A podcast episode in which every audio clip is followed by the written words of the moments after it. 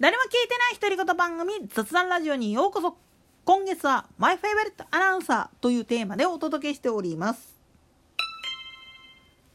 古くから関西で活躍する関西出身のアナウンサー。まあ関西に限らずあらゆるところでいわゆる関西弁用いて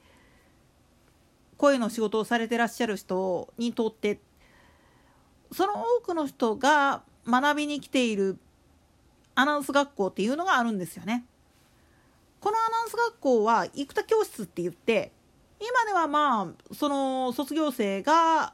師匠である生田博美氏に代わって指導してるっていうことなんだけれども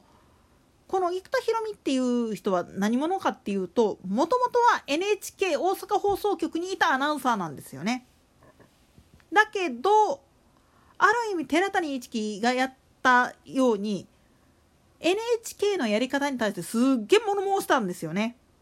なんでやねんというのは方言をなくしてしまうことによって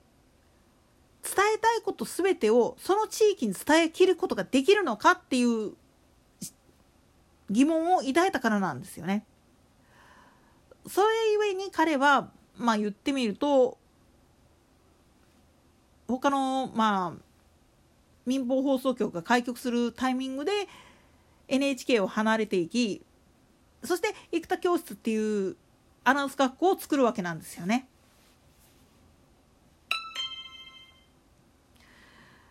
まあさっきも言った通り生田さん自身が大阪の人間であるから兵庫やったっけかな、出身なんだけれどもまあぶっちゃけ論で言ってしまうとそれ以前っていうか昭和のアナウンサーっていうのは標準語が喋れてなんぼっていう感じなんだけれどもそもそもなんで標準語でないといけないかって言ったらこれは意思疎通を統一化しないと言語の統一化をしないと意思疎通ができないっていう苦い経験があるからなんです。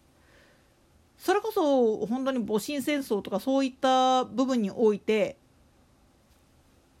薩長同盟とかをやった時に方言がきつすぎると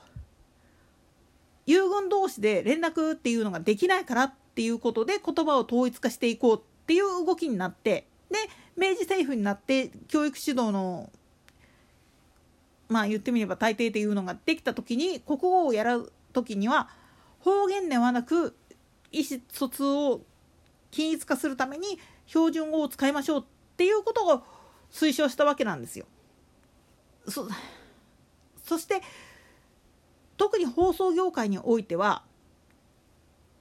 ラジオとかで流れる情報っていうのを正確にリスナーに届けるために標準語を使いなさいっていうふうに指導が入ったわけなんです。NHK での考え方特に昭和の頃っていうのはこれがすごく強すぎてそしてどういうわけか東京発音が一番正しい一番の基準ですっていうふうに指導してるもんだから NHK 出身のアナウンサーが民放で指導する時もそれでやっちゃうんですよ。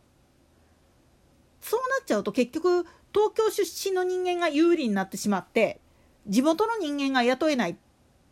ていう格好になってしまうわけなんですよね。まあ一番分かりやすく言っちゃうとカンテレとか MBS がなんで関東人多いねんっていう話になってくるわけなんですよ。なんでやねんまあそれはさておいてそれっておかしいじゃんっていうことでまあ NHK を飛び出して民放に入ろうとする関西出身のアナウンサー志願者に対して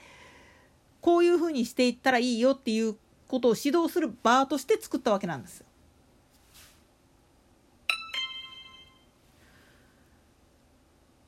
まあ言ってみるとこの人がいないことには実は寺谷一樹っていう存在っていうのはもっと疎まれた存在になっちゃってたんですよね。なんでやねんつまり関西弁のみならずその地方でしか喋れない伝えることができない方言っていうのは標準語から訳してあげることによって地元の人たちにもう何を意図してこういう情報が流れてるのかっていうのを理解するのに役立ってたわけなんですよね。それゆえに実は方言っていうのを大事にしなさいよっていう動きがあったわけなんですよ。当然この流れは後々佐藤誠っていうこれも大阪出身のアナウンサーなんだけれども NHK 大阪局にずっともう居座って 居座ってっつったらおかしいけれども関西の情報は自分が関西弁で喋るんだっていうことでやっていったわけなんですよね。まあ野茂英雄がメジャーリーグに行ったことがきっかけで実は名前で呼ぶ時に正しい発音しないと全然意味が違ってくるからっていうことで方言っていうのは見直されるきっかけになり文科省も国語の指導においては地元で喋っている言葉で指導するようにっていうふうに変わっていったわけなんですよね。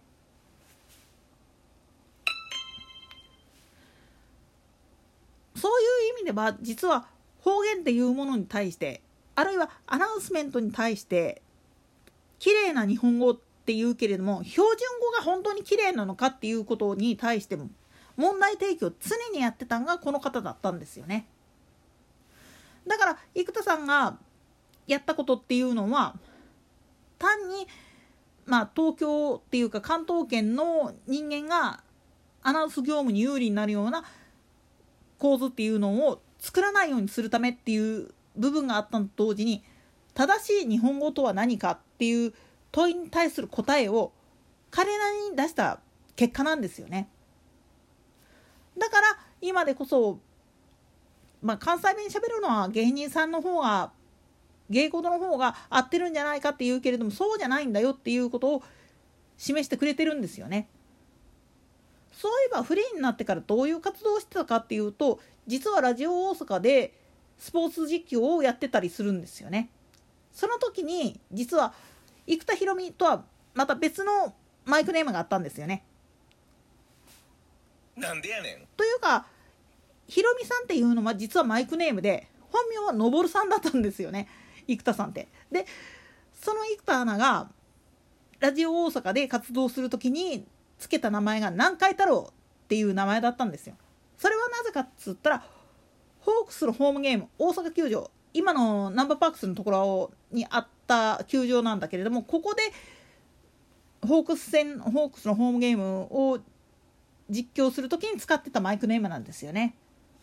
だから今でもこの南海太郎っていう名前を聞いた瞬間にあーっていう風になる人もいらっしゃるんですよね。結構お年いってらっおいらよりも年上の人でこの話しちゃうと。でさらに言っちゃうと今大阪メトロのバスとかじゃあ大阪メトロは地下鉄やね。大阪シティバスとか大阪メトロまあかつての大阪市交通局の車内アナウンスっつったら今でこそ秀平真由美さんなんだけどその前を担当してたんが実は生田さんなんですよね。だから昭和の頃のしかも大阪市交通局の頃の地下鉄とかを知ってらっしゃる人だったらあああの声のあの男の人の声ってあの方やったんですねっていう風な話にもなるんですよ。とまあおいらが分かる範囲内でこの方のことを話してきてるわけだがうーんもうちょっと深掘りできるような資料があったらいいんですけどねっていうところがおいら的にはちょっとあれかなって思うんですよ。といったところで今回はここまで。それでは次回の更新までごきげんよう。